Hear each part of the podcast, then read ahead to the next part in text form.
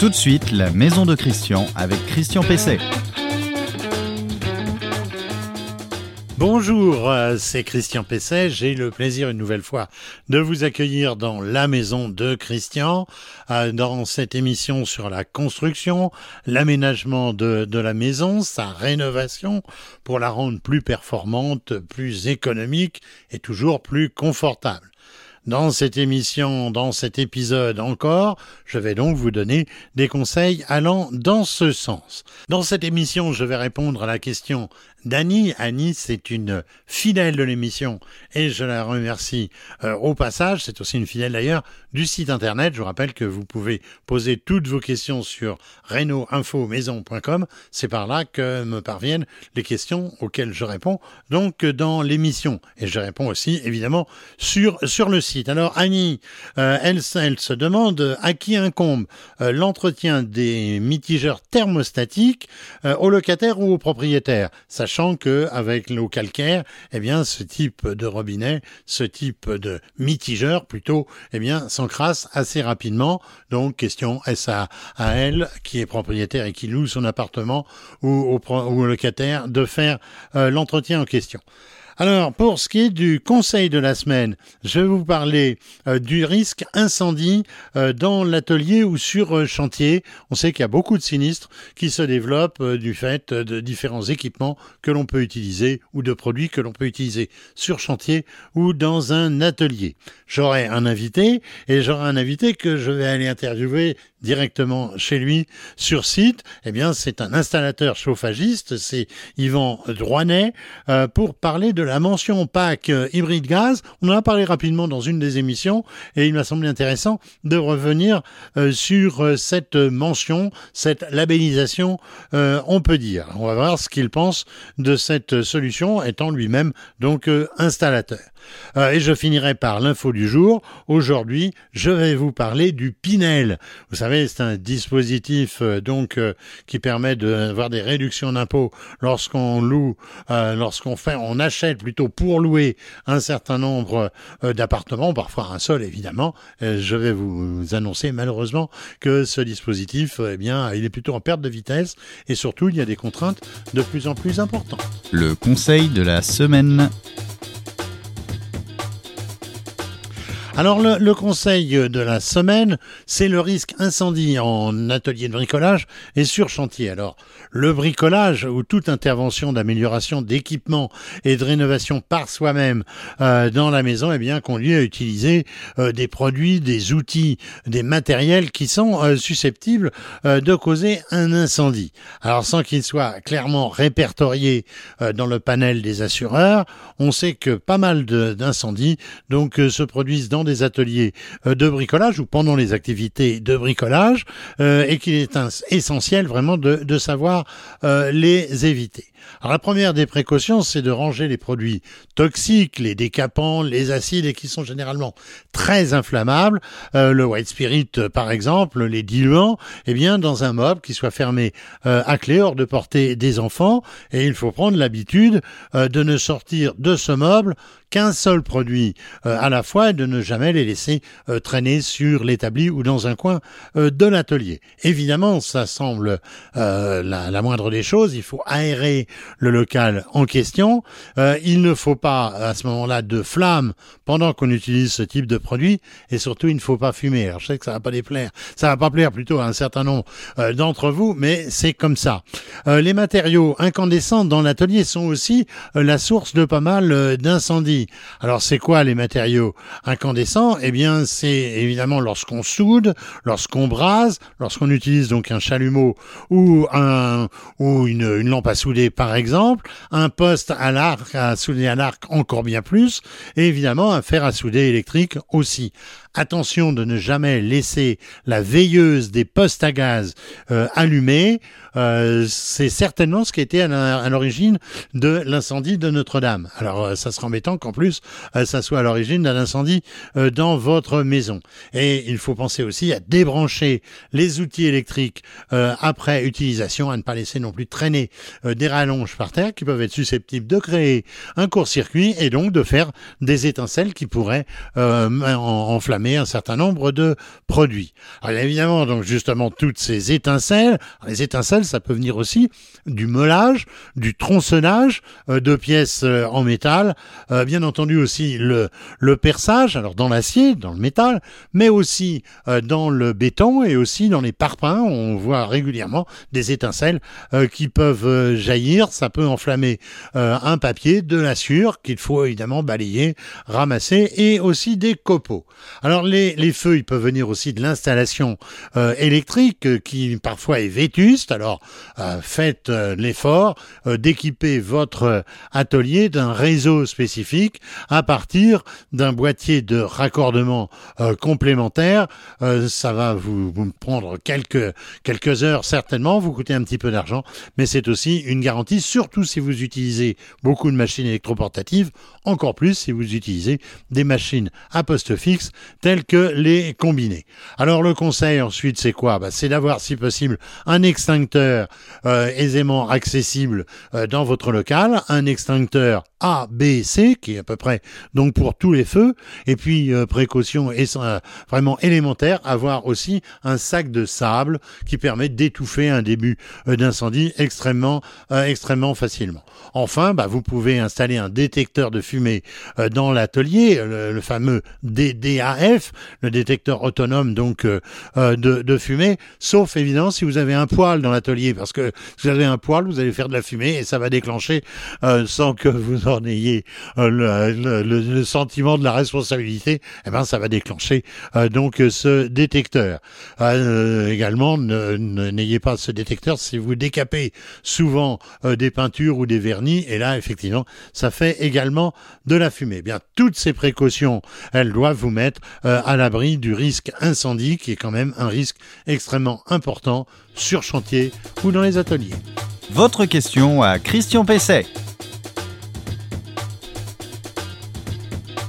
Question d'auditeur, je vous l'ai annoncé euh, tout à l'heure, euh, c'est la question d'Annie. Qui doit entretenir un robinet thermostatique Locataire ou propriétaire alors elle me dit, je viens de faire installer une douche dans un appartement que je loue, j'ai lu que le mitigeur thermostatique placé nécessite un entretien et un changement des cartouches tous les ans. Ma question est la suivante, est-ce que le locataire doit le faire à sa charge ou est-ce à la mienne Alors, euh, les mitigeurs thermostatiques, ils sont généralement, euh, ils sont garantis un an, hein, voire plus, euh, cartouches normalement comprises, donc ça sera pas tous les ans que, évidemment, il va falloir la remplacer. Ça veut pas dire que on la remplace tous les ans, ça veut dire qu'elle peut être remplacée jusqu'à un an dans le cadre de la garantie.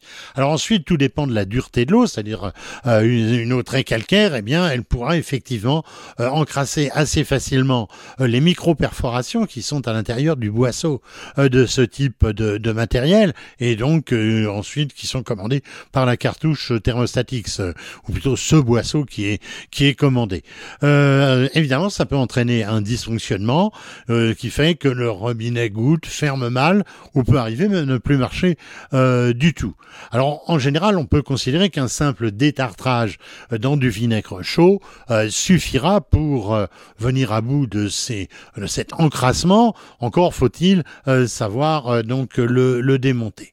Alors, il est bien entendu que normalement, c'est du ressort donc de ce qu'on appelle les petites réparations locative. C'est le décret, je donne tout, hein, c'est le décret 87-712 du 26 août 1987. Euh, Ça fait un moment que tout cela a été précisé. Vous pouvez aller le voir aussi pour d'autres sujets euh, qui peuvent concerner euh, donc les réparations par le locataire ou par le propriétaire.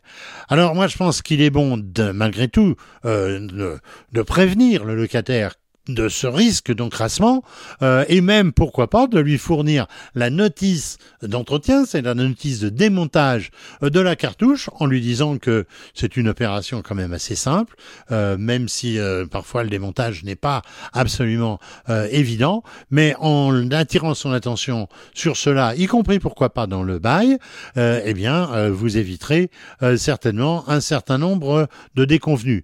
Je vous rappelle aussi que parfois on a l'impression que c'est le robinet qui est coincé et c'est simplement le mousseur, vous savez, qui est au bout euh, du nez du, robinet. C'est souvent le mousseur qui est encrassé. Là aussi, il suffit d'une clé à molette et pas euh, d'une clé multiprise ou d'une pince multiprise plutôt, euh, mais c'est donc d'une clé à molette ou d'une clé plate à fourche que vous pourrez démonter ce mousseur en tenant bien le bec du robinet et que vous pourrez facilement détartrer en le mettant dans du vinaigre chaud en faisant attention de ne pas perdre le joint.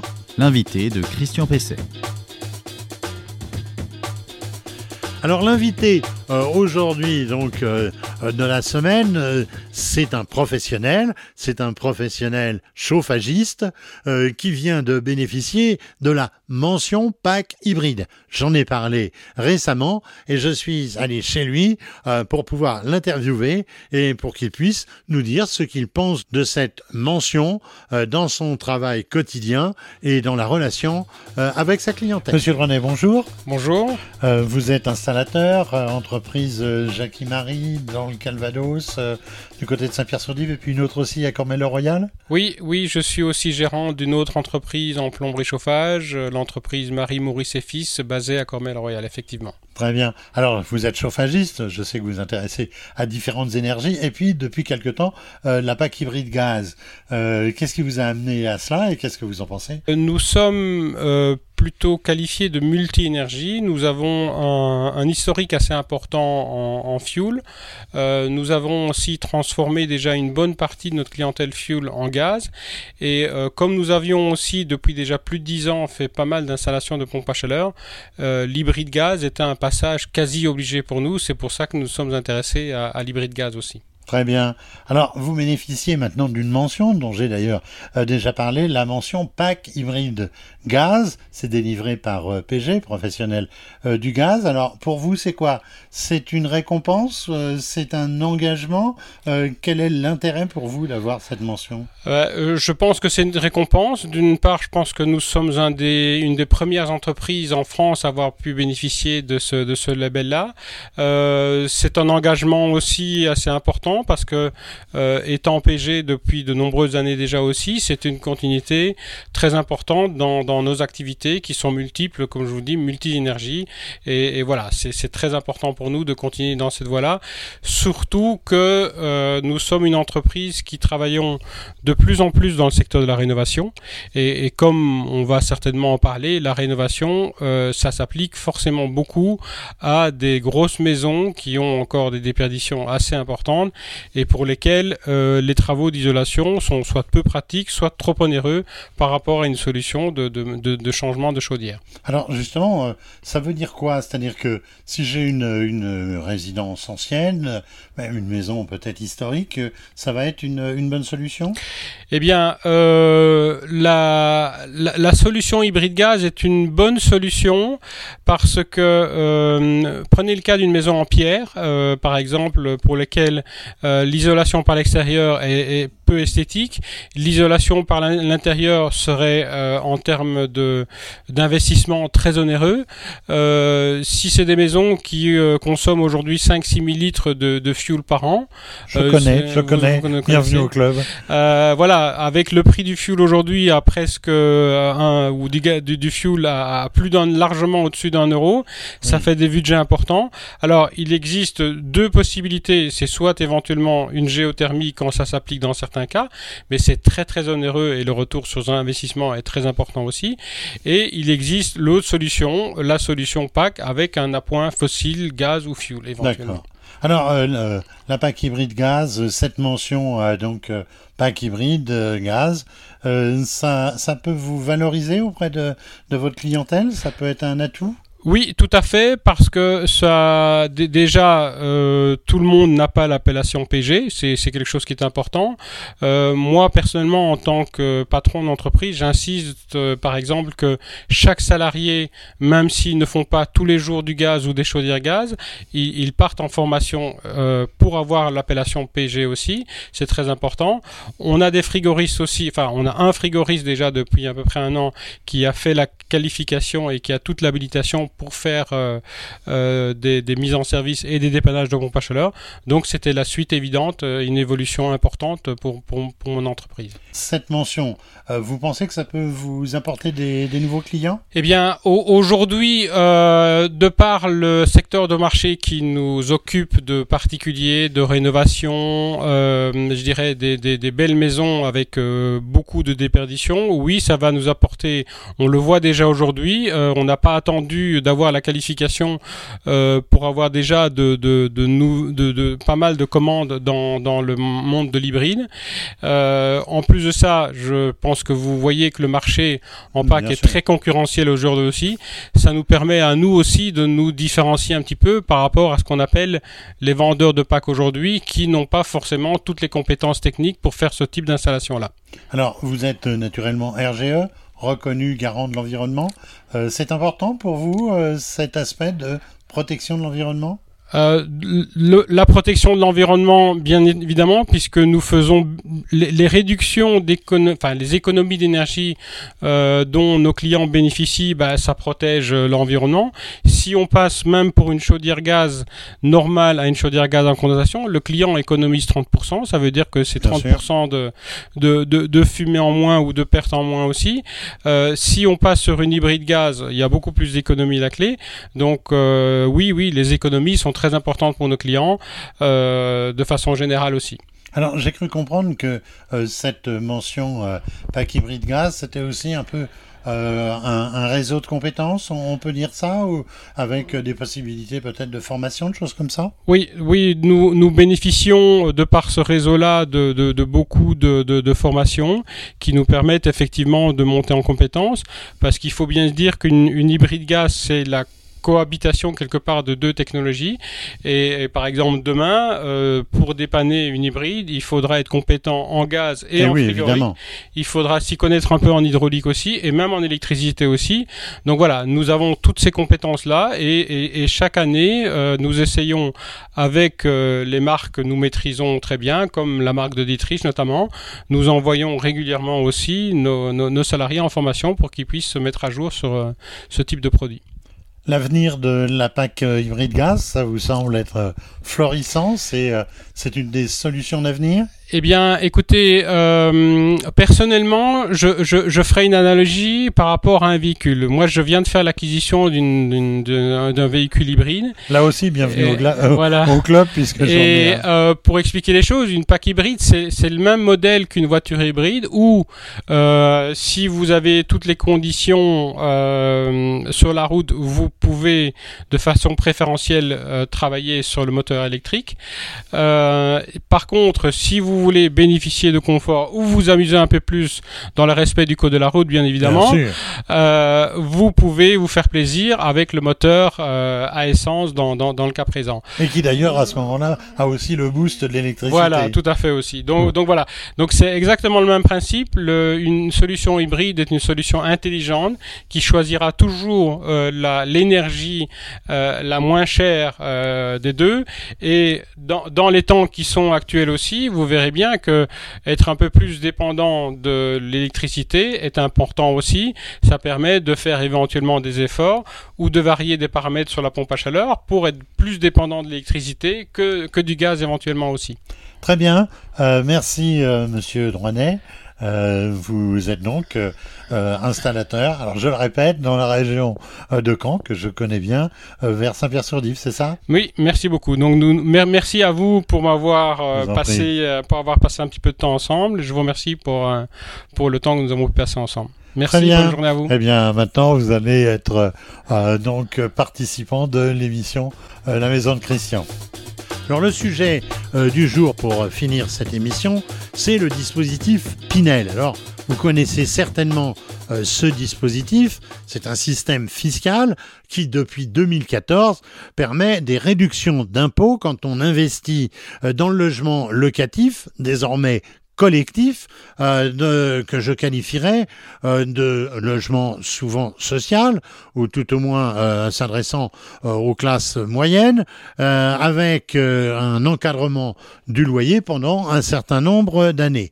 En clair, si vous investissez dans un logement neuf collectif, à loyer encadré, eh bien, euh, vous pourrez euh, bénéficier d'un certain nombre d'abattements fiscaux euh, si vous restez dans ce système pendant 6, 9, voire 12 ans. Vous bénéficierez alors d'allègements fiscaux substantiels sur le revenu. Alors, le Pinel a cependant été reconduit ces dernières années, mais on se demandait si ça allait être le cas, et il a été reconduit l'année dernière jusqu'en 2024.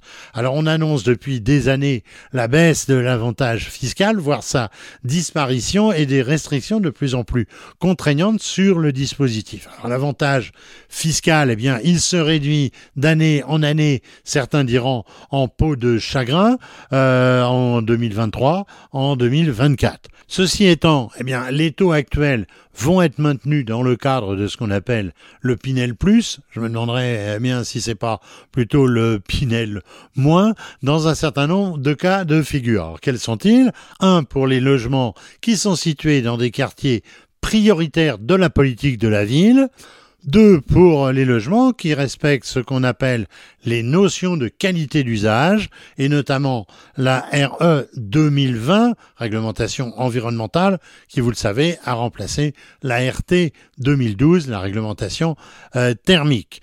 Euh, par qualité d'usage, qu'est-ce qu'on entend? Eh bien, on entend pour chaque logement, alors une surface minimale, par exemple 23 mètres carrés euh, pour un studio, 79 mètres carrés pour un T3, l'accès à un espace privatif de surface minimum, par exemple 5 mètres carrés pour un T3, et que le logement soit au moins euh, situé de telle sorte ou organisé de telle sorte qu'il y ait deux orientations différentes, et ceci à partir du T3. Évidemment, avec un studio, ce serait difficile.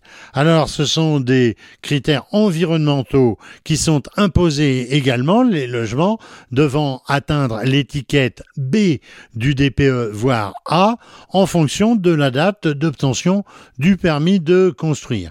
Alors, je pense que tout ça, c'est très bien d'imposer ce type de contraintes parce que ça va permettre d'avancer dans la qualité du logement. Euh, mais je me demande aussi si derrière la tête euh, des gouvernements, il n'y a pas euh, l'idée de décourager un petit peu de faire du Pinel, qui pourtant est un système qui a permis de construire beaucoup de logements et on en a besoin puisqu'on sait très bien que le nombre annuel minimum décrété eh bien, est loin d'être atteint.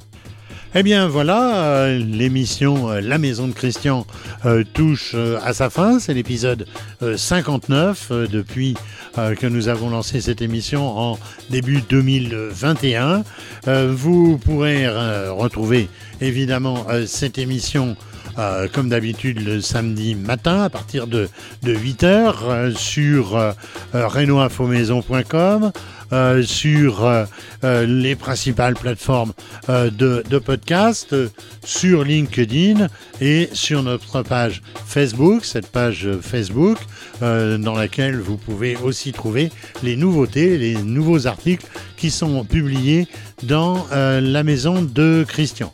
Merci à Adrien qui cette semaine a fait la technique et aussi a participé à la préparation de l'émission. Je vous souhaite un bon week-end pour ceux qui nous écoutent et nous voient euh, le samedi. Et de toute façon, je vous encourage à entretenir votre maison, à la faire évoluer, à la bichonner et surtout, évidemment, à faire travailler euh, des professionnels autant que possible. C'est la garantie euh, de travaux effectués dans les règles, dans les normes et qui vous donneront toute satisfaction. À la semaine prochaine.